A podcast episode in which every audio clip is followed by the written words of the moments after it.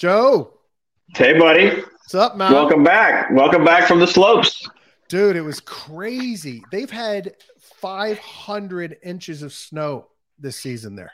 They've ex- just, wow. They just extended their season through like end of April. Crazy shit. It was it was snowing. We only had one one and a half bluebird days. The rest of the days were snow, snow, snow, snow, which was is nice. It just reduces the visibility. But and I got to tell you, my wife 10 years ago said, let's get rid of all of our other credit cards and put everything on this Southwest Airlines credit card. And she goes, and then we'll rack up points. I got to tell you, that's like a $12,000 vacation. Yeah. pocket. I'm out like 1200 bucks because of points. Nice. Yeah. And now we get, we have so many points, we get, we get companion flights for free. So anyway, highly recommend it, folks. If you want to sign up for the Southwest credit card, send me a DM so I can get another 20,000 points. I'll send you a link. uh, and you get 50,000 points. So, um, oh, there you go. Yeah. Anyway, it was a good trip. It was nice. It was fun. Um, th- that's a great town. I-, I highly recommend anybody Steamboat. Uh, it's just, it's a mellow, doesn't feel like fucking tourist trap. You know, you don't get any of that sense. Everybody's very low, local and nice. And it's a really cool place to hang out. And, and it's beautiful in the summer too. Love it. We've been there in the summer and love it. So, that yeah. is our spot. And we got the last night of our stay was the most expensive night. We sat through a a fucking timeshare points pitch from fucking Marriott and pissed off the salesman. So saved another 500 bucks. So that was good. Oh, that's always that's always fun. yeah. No, I mean, uh, yeah, those people can be friggin' aggressive. Dude, this guy like, was such a dick. I mean, I went, I went in and I was joking with him. I'm like, you must be the best salesman in the world. He goes, What do you mean? I said, Well, everybody that comes in here tells themselves they're going to say no, no matter fucking what. And you got to sell them. It's like, Oh, no, I just talk about the opportunity, blah, blah, blah. So, then he got pissed. Well, here, all right, this is too much of a tangent. Nobody wants to hear this, but I'm going to tell it anyway. But here's the thing: he's trying to sell this thing, which is you you put out 65 grand, right? And then there's 4,000 a year in fees, right? Now this is for a hotel room that costs without points, the week points we have, but would cost you about $4,000 out of pocket for the week, right? So I said to him, he's like, well, you know, they're increasing hotel rates, blah, blah, blah. I said, okay, let's just take this out over 10 years. If I write a check for 65 grand, that's 6,500 a year plus the four grand in fees. I said, so yeah, I've got points every year, but I'm now spending $6,500 more per year on the same hotel room. And let's say it goes up incrementally over that 10 years. Is it ever going to get to that $10,000 a week? I don't think so. He's like, he got pissed off. He's like, oh man, he was, but then he made us sit the rest of the hour and a half while he walked away. so, so you could earn your your points. Yeah, I remember things like that for cases of beer or like gift certificates, things like that. There'd be all these gifts that you could like. uh they would use to entice the kids to say, "Oh yes, I, the beach ones." Yeah. Oh yes, Dad, I want to get. Can I get my blow up inflatable raft? Exactly. And they just, you know, it's just like all those little tricks. That's a tough yeah, I don't, I don't see how people can gig. do that. I feel bad for the guy, but you know, he claims he's done like two million in sales in the last few weeks. So fuck him. So no good for him. Exactly. All right. Uh, Niblet says point systems are the only revenue center for most U.S. airlines. Yeah, I believe it. I don't know. I don't know what Southwest does, but I got to tell you, we've leveraged the shit out of their points. Uh, yeah. So it's good it's always good to have fun times for free, you know. Exactly, exactly. Uh, so, so what have you been up to? How was your week, buddy? It was good. Uh, What'd you do? I was up in DC for most of it. Um, yeah. Oh, took my daughter up. There? You know, it was uh, not as not as not the weather you were in. That's for sure. It was more like you know 40s, 50s. Oh, um, but nice. not that cold. You know, yeah. a little drizzly if I remember right, a little rainy. I don't remember really getting a lot done. Um, but you know, it was not certainly not like here. You know, eighty five and sunny. Right. Um, but but yeah, it was good. Did some museums, met you know some client stuff, some networking stuff. Got to see my folks. You know, my daughter had a good time. You know, all of that. So, yeah. um, just just staying busy. your mother every time. Yeah, they do that, but they do more spas and things like that. Oh, you know, nice. they go to haircuts and spas and nice. movies. You know, there's always a lot of movies to be seen. Um, yeah, every time I'll tell you what, needs I, a haircut, take her to mom's house. Yeah, yeah, you know, uh, I might save money with my either getting getting like hair giving myself haircuts or not getting them at all. But you know she she goes in it's like i mean i don't think i mean is but you know those are like 150 bucks a pop for absolutely for the girls. the hair I mean, and shit. They don't get out of there for four or five hundred bucks and it's like no. It's insane. Yeah. Yeah. And then you get cautioned over something you know like if you're gonna um you know, maybe get that top shelf vodka or something like that at the bar. There, people look at you like, "What are you doing?" And you look at them like, "What are you doing with your hundred fifty dollar haircut?" yeah, my so, drink's going to be like one tenth of your haircut. What are you talking about? Yeah, exactly. So, but always a good time. Um, you know, always good to get back to. But I, I'll tell you what, I did enjoy. I mean, nothing personal to all of our loyal listeners, watchers, but I certainly enjoyed having lunch free. That was one thing I did enjoy. And, um, you know, just to go meet people and stuff. And I realized that, um, you know, I just started really kind of thinking about, um, well, missing that, but also wondering if there's a way to do it where, you know, um, I don't know, where it's not necessarily live or something. Um, yeah, look, I don't know, I mean, something to think about. Talked about that, right? Like, can we reduce the number of days a week where we have to be live, but still provide valuable content to our to the people that listen, right? And yeah. part of it that we struggle with is we have so much fun interacting with everybody, and that's the thing that that that makes it difficult. But um, I think that's in our future, some reduction in yeah. in our daily life commitment. And it's you know the hardest part about it is is that when you do something in the middle of the day it's like first you have to get geared up for it.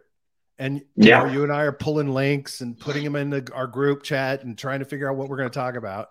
And then afterwards you got to come down from it. Or i'm like me like today i'm jumping straight into another call. Well that's you know that's a good two or three hours out of the middle of the day that is just not doing other things we need to be doing to generate revenue for ourselves. So, yeah. Know. And also, as you point out, a lot of, I mean, probably 90 plus percent, 95 percent. Um, yeah, that's a good point, Chuck. Um, Chuck makes a good idea. Yeah, In days of John yeah. live, you should have office hours and Telegram. That's actually a cool idea, dude. I like that. That is. Um, you know, it seems to me like that there's a way to do it that kind of somehow balances this. Yeah. Um, because I definitely enjoy it.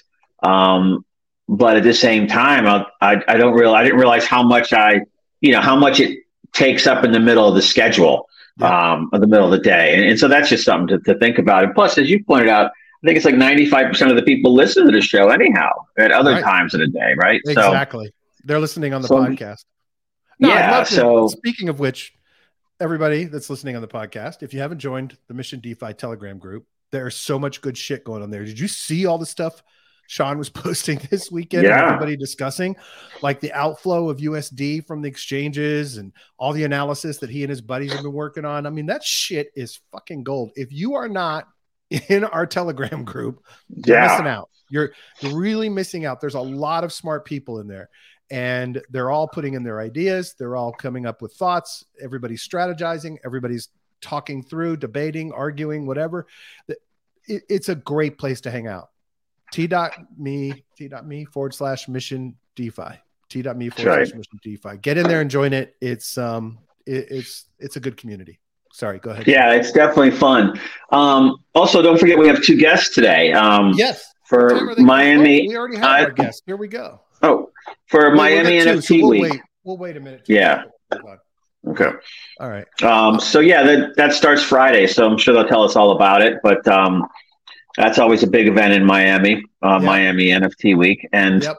so um, quick uh, quick note on some news. Uh, Euler uh, hacker has given back uh, some of the funds, buddy. Nice. Yeah, it looks like um, 58,737 ETH and 1.2 million DAI have re- been returned to uh, Euler, Euler, sorry.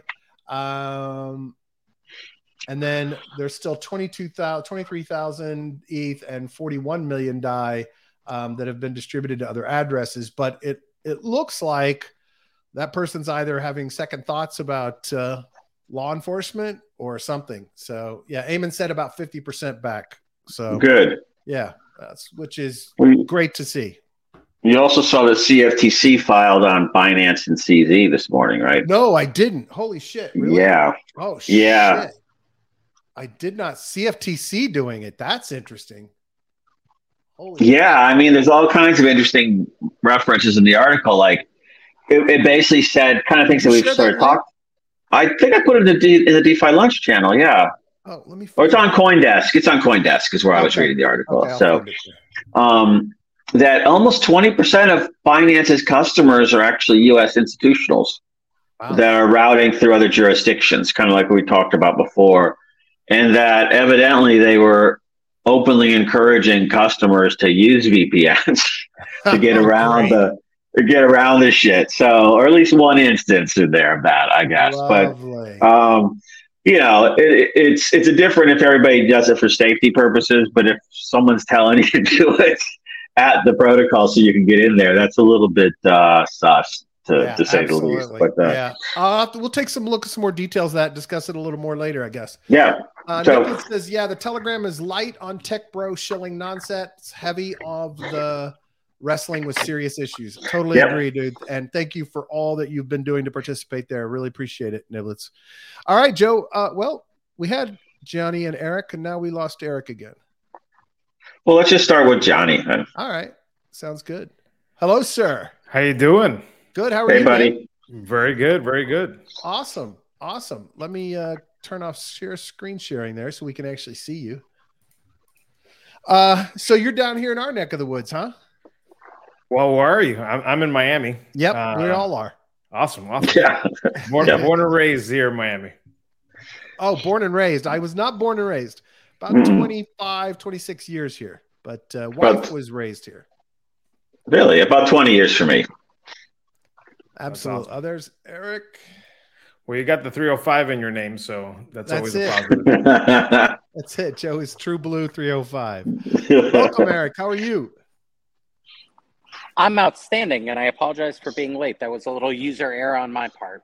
That's quite all right. We're we're we're used to that in the streaming world. We Joe and I are are constant errors, so it's all good. Don't worry about it. So, guys, um, Joe sent me a little bit of bio information on you, but I think it'd be cool to uh, introduce you guys to uh, the listeners, most of whom will listen to this later on our podcast. Um, but we like to do the live stream because we have a community that likes to dive in as well. But um, would love to hear about each of you, kind of what you're up to, and um, I, I know you both are, are working hard in the ecosystem, so would would love to hear more about what you're up to and and uh, what what we can learn from you. So I don't know, Erik, you would like to go first? Uh, sure. Um, so when I am not doing this crazy conference with one of my partners here, Gianni, uh, my primary day to day is a very early stage angel investor, primarily in the Web3 space. So day in, day out, I'm looking for great founders and meaningful stories that I can get behind. Uh, that has led me to be a part of some amazing teams here in the space, uh, some launches, uh, some protocols, uh, and as an extension of that, I, get to you know help out and, and see what I want to have built uh, here in the space, which is a roomy, inclusive version of Web three that isn't uh, dominated by the traditional Web two monolithic players. Some of who are making moves in the space, and if we don't get it behind it as a community, those are going to be the same names that dominate Web three. So if you're in the sound of my voice and you're not building something, like dive in, do something, like let's go. I love it. Erik, what were you doing before that? You know, my background's in marketing. So the hmm. majority of my life was spent in broadcasting for the corporate world. That led me to uh, start some advertising agencies. Subsequently, I've bought and sold a number of those. Uh, I've also been an investor in the technology space. I owned a real estate development company as well. So very entrepreneurial in nature. But I'll be honest, I have sold all of my other businesses and I am myopically focused on the opportunity that is right in front of us here in Web3. Love it. Absolutely love it. We'll get into it a minute and some of the projects you're getting into, but let's, uh, Gianni, if you could, uh, am I saying your name right, by the way? You got it. You got it. Sometimes cool. I, I, only I only heard my name pr- properly pronounced when I went to Italy. So and I was oh, there surprising because you know Joe my, said it correctly earlier. My maybe. parents are Cuban and have an Italian last name. So growing up was Gianni, Johnny, and then I go to Italy and it's a Gianni, and then I'm like, whoa, Gianni. that's so so beautiful. I, I love that it. Is nice. That is, it makes but, you feel um, like a um, different person. It does. It does. That's even awesome. more sophisticated. But um, so tell us your your background and kind of uh, how you got in this space and what you're up to. Um, well, similar to Erik, I've been I've been in marketing and branding pretty much my whole life, uh, and in in Miami in particular, in the tech scene since the very since the first dot com boom when I when I graduated from high school, I worked for one of the first ISPs in Miami, and then later went to work for Alienware, which was you know ah, two yeah. guys from Hialeah who started a computer uh, gaming company uh, and then later sold it to Dell. And then, you know, uh, either had an agency or worked at agencies and, and just always in the forefront of like cool tech and, and very curious about it. But in 2013, I got really deep into crypto. I started like just, I, w- I felt, I felt enamored with the ideas, in particular, like how people can do business together without trusting each other. Um, just this concept of economics, which as a creative and as a marketing person, I wasn't really, it was not part of my interest. And right. as a result of getting into crypto, it really piqued my interest in understanding the world in a different way. And kind of like I say, it's like remove the wool from my eyes um, and the possibilities of, of just me as a person, as a business person, as everything. And then as a result of a conference that, that happened in 2014, uh, that was happening every year was the North American Bitcoin Conference uh, hosted by Moe Levin. In I was privy to to have been invited to the house the night before Ethereum was announced, and not many people know that this occurred here in Miami, in in, in, in, Miami Shores actually, um, in a house. They were just kind of meeting up, getting ready for the announcement the next day. I found my my way in there and became friends with all of them, and and and later, um, you know, went to work with Anthony Di Iorio, one of the co-founders of Ethereum, at Decentral Jaxx, which was the first multi cryptocurrency wallet. And then in, in uh, 2021, started helping Venture Miami and, the, and Mayor Suarez on different initiatives and different ideas with crypto. Um, and it kind of like led to this idea of, of can we do something that uh, the Bitcoin conference was happening in Miami and it was kind of preventing everything that was not Bitcoin um, so they weren't talking about Ethereum, they weren't talking about tokens, they weren't talking about NFTs. Uh, and obviously, conferences come to to take, you know, use Miami as a feature, right? Like it's tourism, it's exciting, it's fun, but they don't really showcase the entrepreneurs, you know, maybe a little bit. But um, but I, I I I spoke to the to the city, to the city's team, and they introduced me to Erik. And they introduced us to me to my other to our other partner Ted Lucas, who's the founder of Slip-N-Slide Records, uh, another Miami institution, another uh, born and raised uh, person, and Miami NFT Week was born. No, that's that's great. Love that path. That's that's awesome. So give us kind of the overview what's going to happen at miami nft week what how do you how are you guys you know kind of focusing what what is happening and what's possible there just you know, give us the whole spiel. Shill us. Um, well, last year we had a, a really exciting event. Uh, we had 5,000 people show up. We had 250 nice. speakers. We had Mark Cuban speak. We had, you know, just a lot of different luminaries and interesting people from within the industry. Um, it was over three days, and we the the beautiful thing about it is that it happened within 90 days. That we were able to we had we'd never worked together, wow. Erik, Ted, or myself none of the teammates that we that we kind of brought in had ever worked together, and we were able to pull off such a feat. And you know, again, we're, that's we're doing it amazing this year. and with the same team, uh, we now we know how to work with each other a little bit better. Some some systems are there, others have been improved, but you know, um, you know, we're not an event company. We we are a group of entrepreneurs that are passionate about crypto and blockchain and NFTs and and wanted to kind of like get people to learn about it and and explore because the experience I know that Erik has had and I have had and others have had in the conferences uh, is where networks happen, is where people meet. You know, it's where businesses right. start, and um, you know, again, that focus is again this year, but the focus is also you know on on on the the faces of Miami, the diversity, the Latam, or like some other people, the LAC, which is you know Latin America and the Caribbean, uh, making sure that those voices are heard. Um, and so we have a lot more of that happening at this conference this year, and hmm. emphasis on meta, meta, you know, the metaverse and gaming and whatnot. Erik.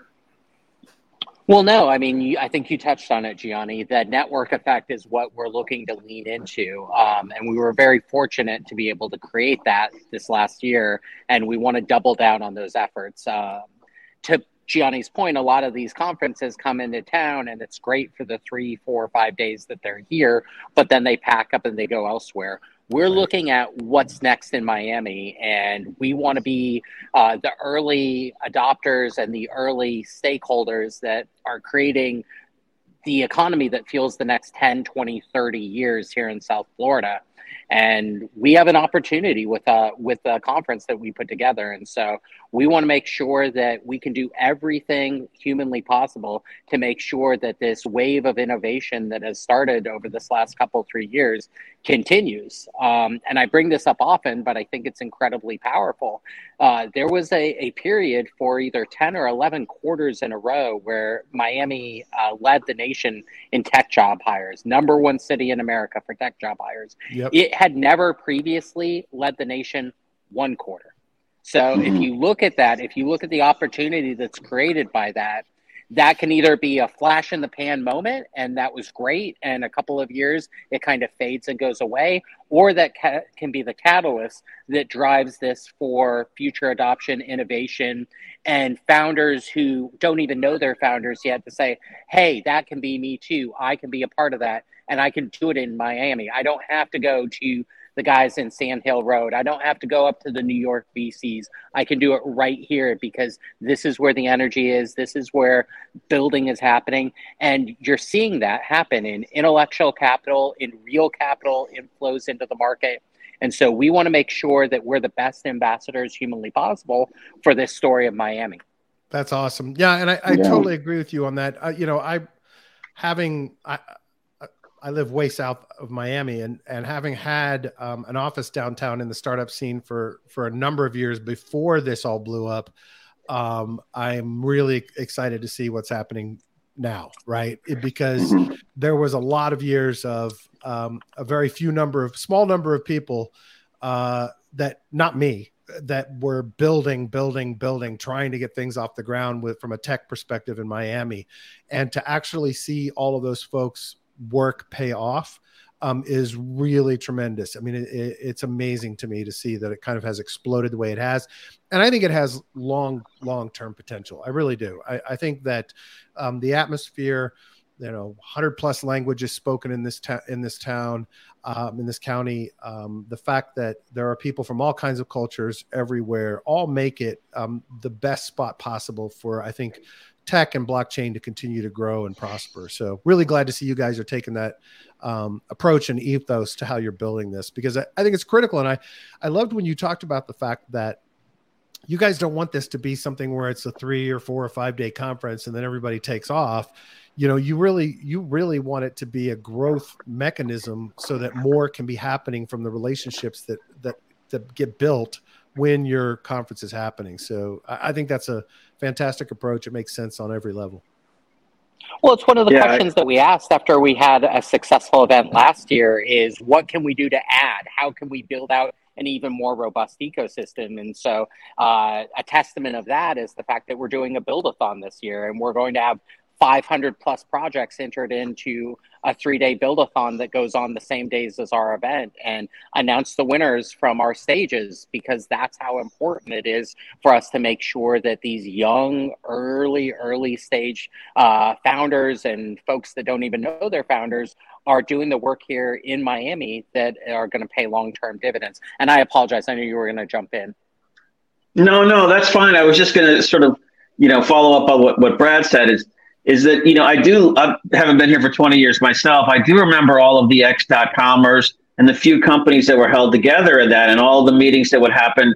Um, I can't remember where the, the, the backbone hub is in downtown Miami. The uh, it was like a yellow building for a long time. Exodus maybe hub or something. Remember people would meet around there back in like 2005, 2004, six somewhere around there.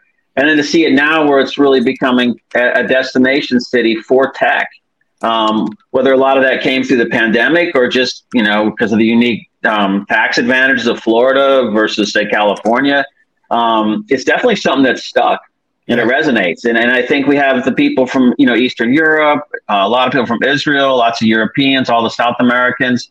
Um, you know, it, it's a great mix, and, and I'm glad to see that traction happening too. And and I applaud that you're kind of doing the same thing with the conference. You know, it's not you know, Brad and I were at ETH Denver. Um, I guess it was 10 days ago, but it feels like a year ago at this point.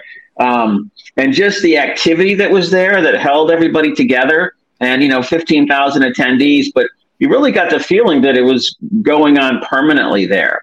Um, I think having that here through what you're trying to do is, is something that is only going to add more value to everything that we're all trying to do.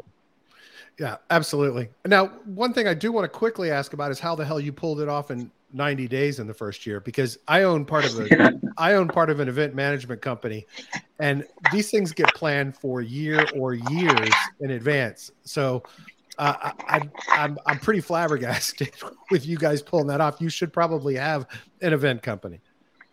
well, when we started last year, Gianni actually had hair. So if that gives you there you go.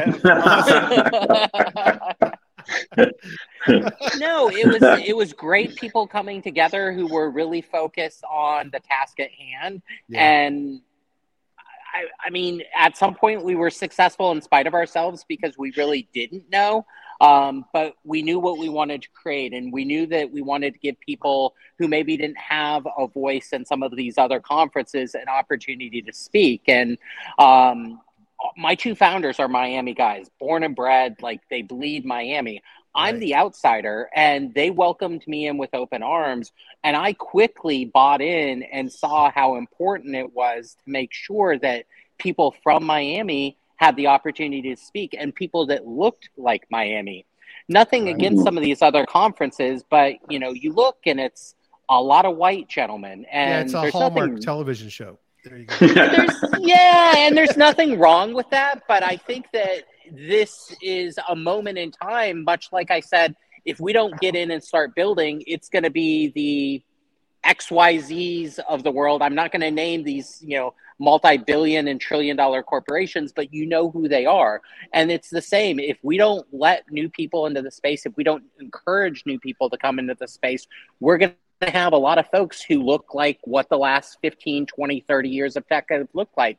And that's great. They look a lot like me, but I don't want that. I want to make sure that women, black and brown founders, Latin founders, all have a place at the table because it all plays. Like there right. has never been an opportunity in a technology that allows for the democratization of dissemination of knowledge and technology and wealth and financial services and just you can check all of the boxes and it's all available through blockchain and so why the hell not would you would you not want to encourage people to get into this space and yep. one of the things we're doing that i'm super proud of and we did last year and we're doing again we are intentional about having high schoolers here and all nice. of the higher uh, you know the higher education uh, institutions here in South Florida. We're inviting them all, and it's not because it's a great you know thing for um, for us from an economic standpoint. It actually adds to our cost, but it's how important we feel it is that these kids get exposed to what's available in the space. Well, and I, I, think that's a really fantastic thing because, you know, one of the things I talk about all the time about this space is that it is the first true, as far as I'm concerned, industry with a meritocracy. Right? If you come into this industry, you learn, you build, you sacrifice, you give, you have every opportunity in the world. You can be anonymous, you can be pseudo anonymous, you can be completely upfront and, and open. It doesn't matter. It doesn't matter your background, doesn't matter what you do. Any of the choices you make in life, if you produce, you can do well in this industry. I think that's fantastic. The other thing I think is fantastic about what you're doing here is is I remember back when I was working downtown trying to get startup shit stuff going, the every one of the developers coming out of FIU and UM and anywhere else were getting sucked up by the banks locally ironically right? You couldn't hire the best guys out of out of school because they were getting taken away to new york or coral gables for a little while and then to new york or wherever else. And so the fact that you guys are drawing in high school and college students to be a part of this is to me a really critical factor in the growth that we were talking about for Miami, right? If we mm-hmm. don't get this channel of education funneling people into this industry, then it's going to have to be all importing. And nothing wrong with importing. I'm happy with importing, but I also think that there's we've got to have a foundation of talent coming out of here as well. And so I'm really glad to hear that you guys are exposing students to what's possible here because I, I think that's a really critical factor. I was going to let Gianni speak, but I'll just jump in real quick. You touched on the biggest headline risk to the story of uh, Florida and South Florida and Miami specifically is access to young intellectual capital who's passionate about the space. And if we don't plant those seeds now, this story of Florida could actually fall off of a cliff or die on the vine because we don't have enough young people who want to be in this space and build in this space here. And being in an importer economy, is great for now, but it doesn't work long term. That's a hard, hard sell to uh, you know have five, 10, 20 years down the road. You just I don't know a lot of municipalities who have been successful with that recipe. And so it's why it's so important for us right now to make those investments into, you know, that next generation of builders. Totally agree. Go ahead, Gianni. Well, I was going to add, you know, the the that that combination also of Miami's you know, Miami is a boom and bust city, right? Like it's always been like that since the 20s and even, you know, the 20s and then the 50s and the 60s and then, you know, the immigrations from uh, from from Cuba and from Venezuela and from Nicaragua and all these, you know, all these other influences they boom and then they bust. And and each time there's like a, a, an avalanche, it's almost like a seismic shifts, right? Like mountains get formed and then they stay, and another mountain gets formed right. and they stay. And and and we're seeing that also, and it has an influence. If you see, you know, FIU, Miami Dade, from when I went to school here, these schools are massive now. Like, oh my god, they're gigantic. They're yeah. they're they're not tiny, and they're providing a lot of uh, benefits to the students. Yep. And you know, as a story that Erik and I like to to talk about, and Ted like to talk about a lot, it's like what what was the influence of our conference on people? Right? And and those people in Miami, in particular, there's this one one uh, young lady. Her name is Juliana, and Juliana was at a startup uh, meetup at FIU. It was like a, a meetup for startups and students looking to start up things and entre- entrepreneurship. And we were talking mm-hmm. about blockchains and DAO and DeFi. They had just like a nice little rounding of uh, of things.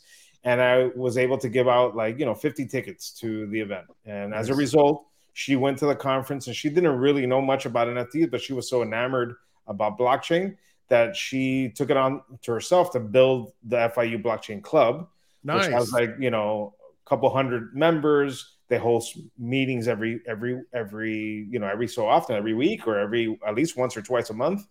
And uh, as a result, she's now speaking at Miami NFT Week. Nice, that's and, awesome. And those that's are really good those are the stories that we love to hear and and the impact that that has. Now will she go into blockchain 100% maybe maybe not but you know what? It's part of her of her thinking of the opportunities that are outlaid and her conversation about about miami you know yeah. about her experience. Now and that's mm-hmm. critical like like you guys were talking about earlier. Look the number one ec- the, the two top economic drivers of of the economy of this county for the last 50 years are the airport and agriculture and we need things that can replace that and have more consistent streams of opportunities. And so I'm I'm really glad to see that you guys are are are driving this forward. That's fantastic. Well, so, success. Hey. Oh, go ahead. How, how about? Uh, yeah, I'm gonna jump just to. Um, I'm curious from uh, maybe a little alpha from the attendees of the show. Which ones you? What struck you as as you know very interesting this year of maybe new attendees and things or new tech that stands out to you guys a little bit, so that uh, maybe then our audience can can look them up too and, and follow up on it the show or, or, or virtually. I mean, the lineup on our homepage, as far as like our, our key speakers, are going to be really in- interesting. The wonderful thing is that I'm that that friend that I mentioned that I made in 2014, Anthony Di Iorio, mm-hmm. is getting is coming to speak. You know, yeah, oh, cool. I'm going to have a fireside chat with him, and nice. you know, he's been ultra successful and ultra generous with just his experience in the space. You know, he's the one that Vitalik gave the white paper to at a meetup in Toronto to kind of like and he was so enthralled by the by what was happening that um that it's going to be it's you know it's something that he's going to do and he's going to talk about this new hardware that he's coming out with um that allows people to be their own node at home and kind of resell their space and you know do really interesting uh decentralized thing but i mean hmm. if you go through this list that you're showing here it's you know it's 250 plus speakers a, a, beautiful thing about it is a lot of them are from South Florida or recently moved to South Florida. Pomp um, is on um, here. Uh, recent Miami gra- Miami uh, uh, import. Yep. Yep. Oh wow. Absolutely. Erik, do you have some people you want to shout out or or kind of uh, talk about? Uh, well, one of the most heartwarming moments for me last year was we had a panel with young creators, NFT kids and we're welcoming them back again this year. So nice. Uh, there was, you know, just something unbelievable about seeing these little, you know, rock stars who are six, seven, eight, 10, 12 years old, and they're already doing things that, you know, would lap us by a pretty significant magnitude. and it's like, man alive, like I, it makes me actually really, you know, uh, bullish on the future. Sometimes you know mm. if you you buy into what's happening in the world or the news, it's it's you know easy to get down. Spend a few minutes with these young creators, and you will be filled with an overflowing emotion of absolute hope and that we're in a good we're in a better spot than maybe you know we all want to buy into. And so that's one to me I cannot wait to see again. And then uh, the other thing we have I think six different panels that are touching on Lat Am issues I don't see that programming at other conferences. And so yeah. we want to be the conversation starter for the intersection of, you know, this massive market opportunity that is Latin and South America and the Caribbean and it's getting ignored in, in, many places. And so we want to be able to shine a light on that. So that chunk of programming is unbelievably interesting to me. And then uh, the conversations are that have been super topical recently around ai and the changing and evolving market conditions as we march forward regulation. Those are the less sexy things but uh, those are the worthy conversations that we need to have to make sure yeah. that our voice is heard in the space and it's not you know this top down approach, but rather that it really does bubble up from the people who are already building in the space. That's awesome. When Excellent. does this when does this show kick off? We are Friday. less than a week mm-hmm. away. Friday, Saturday, Sunday. Get your tickets now. MiamiNFTweek.com. And we love to have you. And the other thing too, uh, this does not help me as a business person, but if you're in the sound of my voice and for whatever reason you can't afford a ticket, DM me, DM Gianni on social. Find us. We're not that difficult to find. We're very public figures.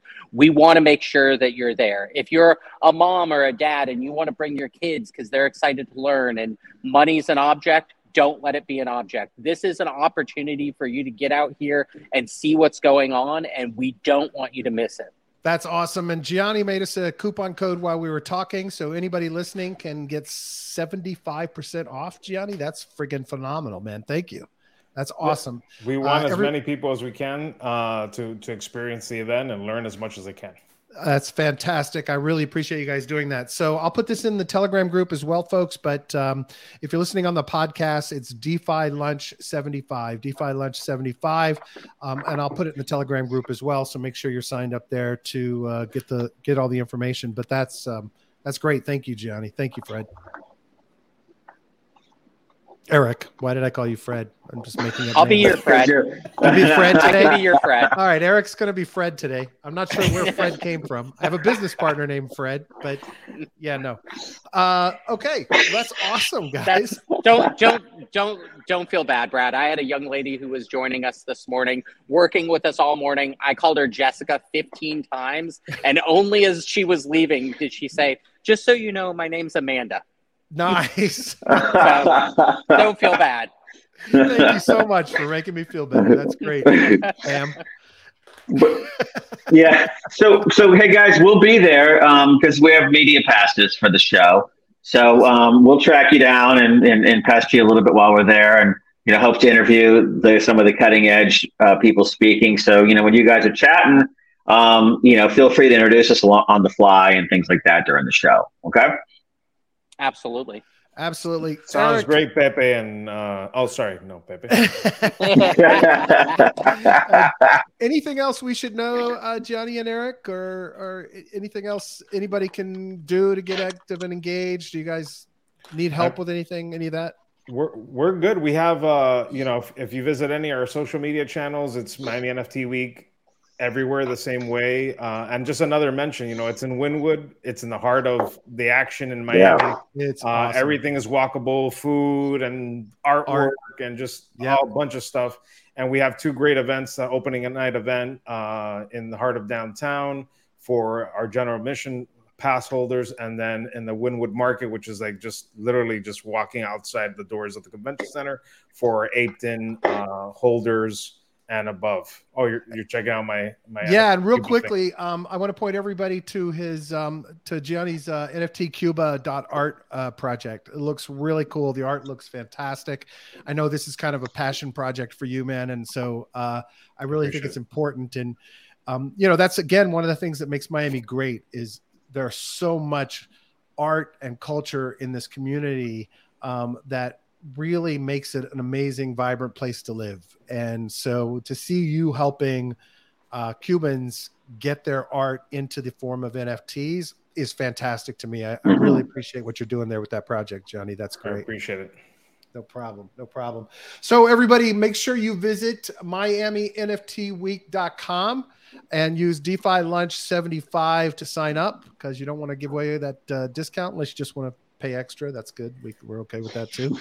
Um, but uh, guys, really appreciate you coming on. And more importantly, I really appreciate what you're doing uh, for Miami, for NFT, for for blockchain. Um, love the work you're doing. I know how hard this work is. Um, people kind of think these events just happen.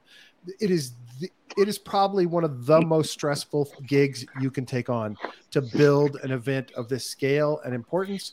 And so, uh, kudos to you guys. I hope you have a nice um, vacation or break planned for post show, and uh, you guys get a little relaxation. But thank you for what you're doing for all of us in the industry and for Miami. Appreciate it. Thank you so much for Yeah. having us. Absolutely. Yeah, thank, Thank you, you. gentlemen. Great guys. All Have right, a great day. Thank you. See you later. Bye bye. Bye bye. That's cool, Joe. Yeah, great guys. Um, yeah, I got us hooked up there for media um, passes, but uh, I think it's Friday, Saturday, Sunday. I don't know if I can do Saturday and Sunday, but I'm definitely Okay. going to swing by on Friday. So Okay, cool. um, Yeah. we could go just check that. That's the big DeFi day, anyhow. So Oh, it is. Oh, um, okay. yeah, and the other ones are more focused on other things, but you know, the weekends it kind of gets a little bit uh, occupado on the other areas, you know, Yeah, yeah, responsibilities. course. so like real life. Like, but yeah, so let's go down there Friday, and then we can uh, Cool.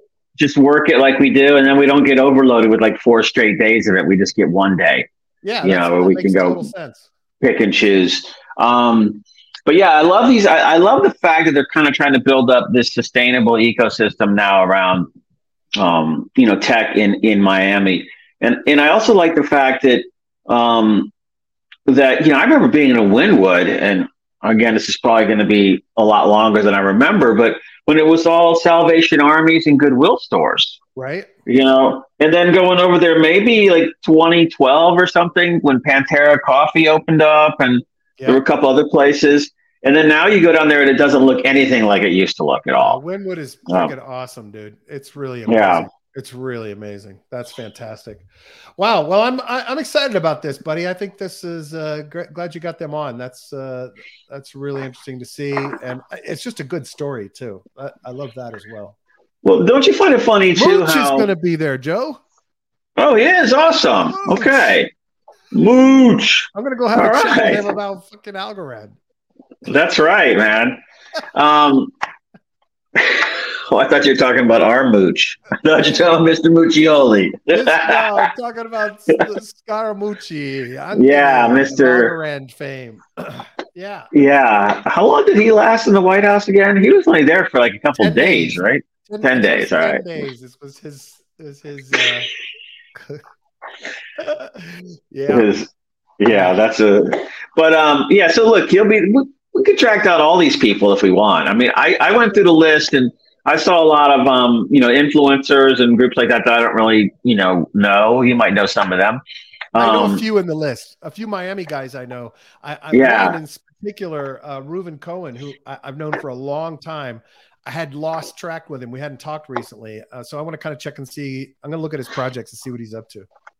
Yeah, and also I think what's funny is that you know all the people that have been around for like 20 years here talking about tech or evangelizing from Miami Tech, you know, it's sort of like, you know, I didn't feel like there were that many there, or back then, I didn't feel like there were that many. And now you see, you know, all these clusters of people that I didn't really um, know were were still are still here. You know, it's kind yeah. of refreshing to see the perseverance. I guess is Absolutely. what I'm getting at. So yeah, no, no. Look, I mean, look, the days of of of the there was some really important foundational people that were that were building the Miami startup scene years ago, like the times you were talking about, and then post mm-hmm. that, like, and even 2008 to 2017, and people who were working their asses off every day to try to build a foundation for technology startups in Miami.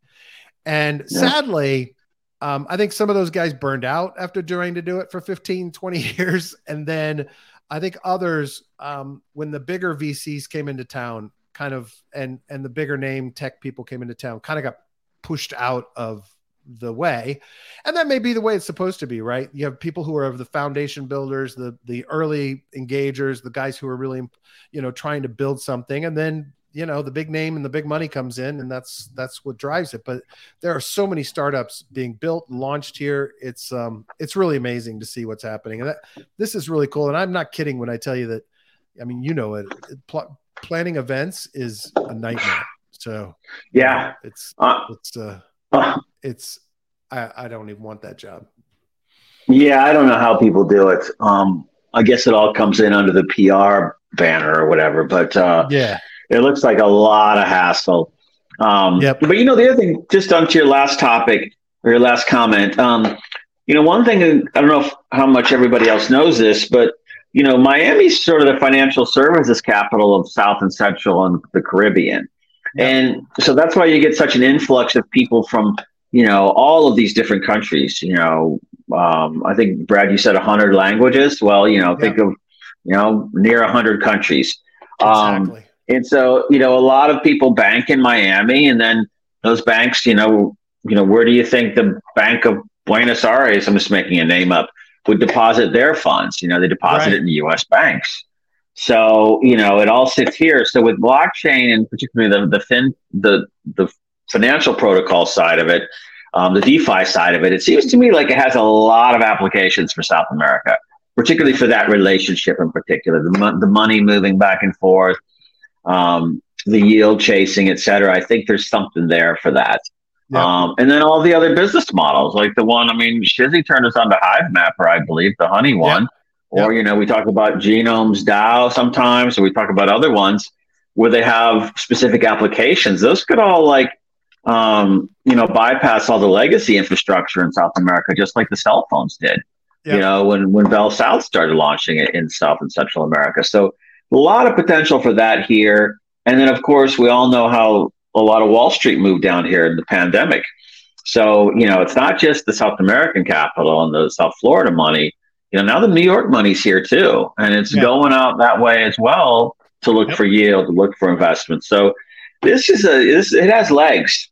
Um it's just it's it's it's got cool stuff. Nibbles asked an important question though, and then he said, "How is current uh, Florida culture war politics affecting Florida's ability to attract talent projects?" I don't think it is yet. Um, I don't think people are quite aware some of the stuff that the legislature and the governor are doing here yet. Um, I think it will become much more prominent in the next two years for the election cycle if if DeSantis runs, um, and I think it could be an impediment for me personally, as kind of a moderate and somebody who didn't vote for our governor um, I'm kind of hopeful that the startup tech scene brings in a lot more moderate voters uh, to the state and uh, actually helps us uh, buttress uh, more moderate politics. So that's kind of yeah. my hope here is that that is that's going to drive some of that this way. But we'll see. I don't know. Anyway, I, I don't think there's an I, impact right now on it. Yeah, I'd also add just um, for those who don't know as well is that you know Miami Dade and you know say South Florida is much different from the rest of Florida. Yeah. So, you know, a lot of Sanders' messaging is going to like northern Florida, central Florida, southwest Florida, where you tend to have more um, you know, it's just it's not as diverse. Okay. Um, I see Brad was sitting there going, "Oh, what's he going to say here?" No, but I mean, the point is that here is where you have all the diversity. Okay, um, the internet. So when I speak of like the capital of, um, you know, the financial center of South America, I'm talking about Miami. Okay, I'm not talking about any other part of Florida. So this part is super diverse, super, um, um, you know, tolerant, and, and, and the only interesting wrinkle in that is that the Cuban population, uh, which is a very large component of, of the South Florida population, yeah. is much more diverse than say it was um, politically, you know, 25 years ago. Yeah. Um, it still is very conservative, but um, it's changing every day, and so that's what I find. You got that same youth dynamic working up for you know, um, you know, older people down to kids. Um, it seems to be going in ways that are sort of practical diversity you know, there's some social conservatism there, but at the same time, um, it's more tolerant than say you would see in um, what Tallahassee. Yep. College, well, those are college towns, though. But you know what I mean. Yeah, yeah, exactly. Um, so I'd say, you know, to what to your point, yeah, it's, it's a matter of time, but um, not as much now in the social stuff. I don't think. Yeah. Do you? No, I agree with you. Uh, yeah. Real quick, I want to cover this because I got to drop in six minutes. Yep. But uh, right. you sent over this MicroStrategy, bought uh, 6,455 BTC over the past several weeks at an average price of 23,000. Where was that? 23,000 something. $23,238. Of course, if he'd been listening to Sean, he would have held off on those purchases, but he wasn't. So, you know, uh, you need to start uh, Mr. Saylor, you should start listening to DeFi Lunch with at least right. Thursdays with Sean. Um, the other thing that but was he, really go ahead. He paid off the whole. I don't know if he said it. I might have been daydreaming, but he did say he paid off the whole Silvergate line of credit, right? Yep, he paid off so, the two hundred five million dollar loan to Silvergate, and I think it was at a twenty two percent discount. Okay. Um, so yeah, that's done.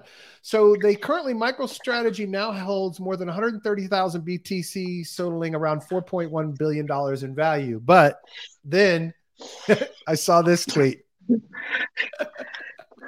had uh, had MicroStrategy um, bought, uh, they would have earned had they bought Ethereum instead and staked it. There's a dashboard, a dude dashboard um, they would have earned 295,575 ETH, and at 4%, it would be currently worth about 519.3 million. And for a total value of, if they had bought ETH at the same times and staked, of 6.957 billion. So a 50% gain over what he had gotten with his wow. Uh, with his Bitcoin. Um, and if he buys ETH now, he can still have uh, 2.195 mil, uh, million ETH if he trades his BTC for ETH, and with an annual revenue from staking of 193 million dollars uh, USD. So, wow, that's definitely something to, to think about.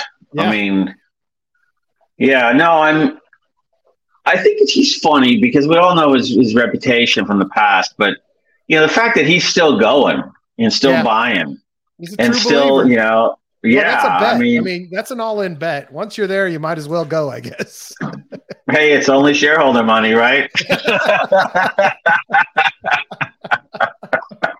it's all BlackRock, so or Blackstone, whichever one controls Whatever that company. Yeah.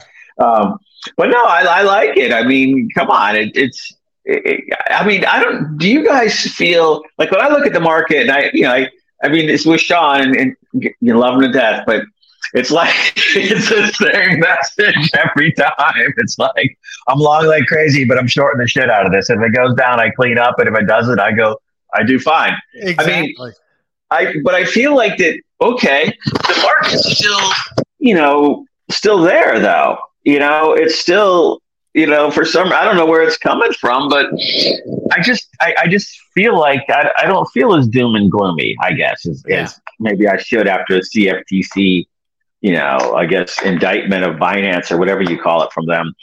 Um, you know, when I hear stuff like this, you know, people still going strong. So, yeah. you know, well, look, I think I don't know, man. I, look, it feels I, weird. I still, I still think, you know, if you look at the data that that Sean posted in our Telegram group about the basically the the the the fleeing of USD from yeah from the market, you know, that's that that basically means look this is pumping up here. He, his belief is it's a level of manipulation to get the last you know bits of candy from the children yeah. um, and that it will drop.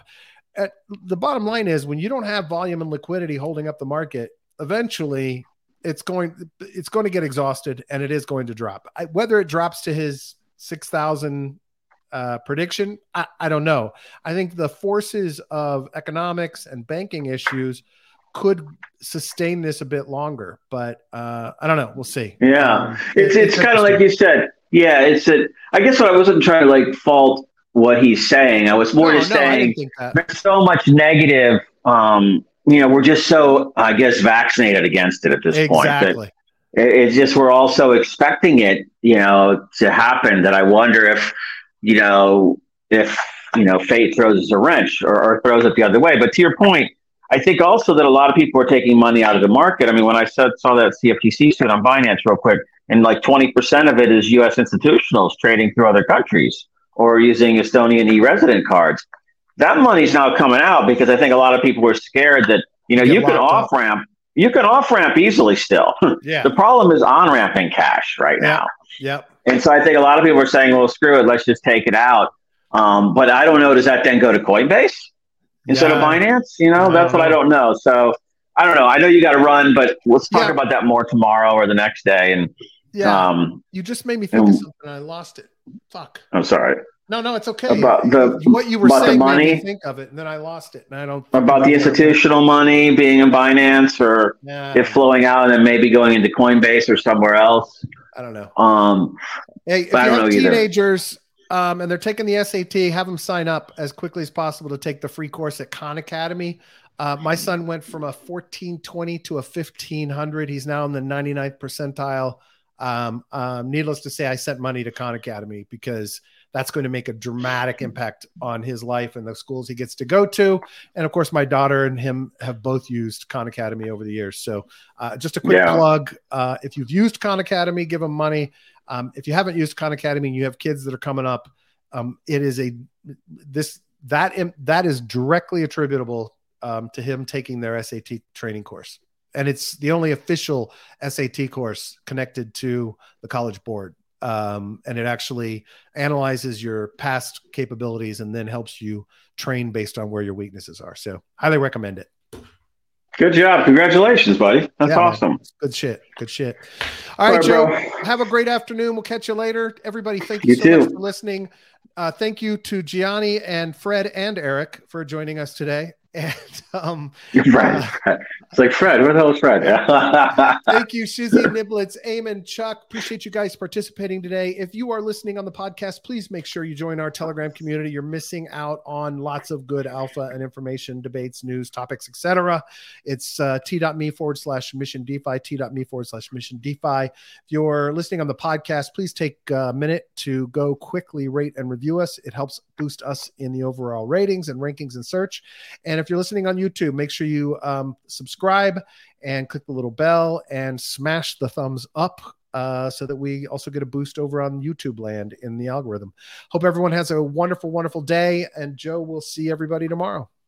All right, buddy. See you tomorrow, man. Talk to you later on today. All right. All right, man. Take Cheers. care. All right. Bye bye. Oh, cool. I got to end the broadcast. Now I'll end yep. the broadcast. Now I'm going to end the broadcast. Now it's ending. Now we're we're saying goodbye.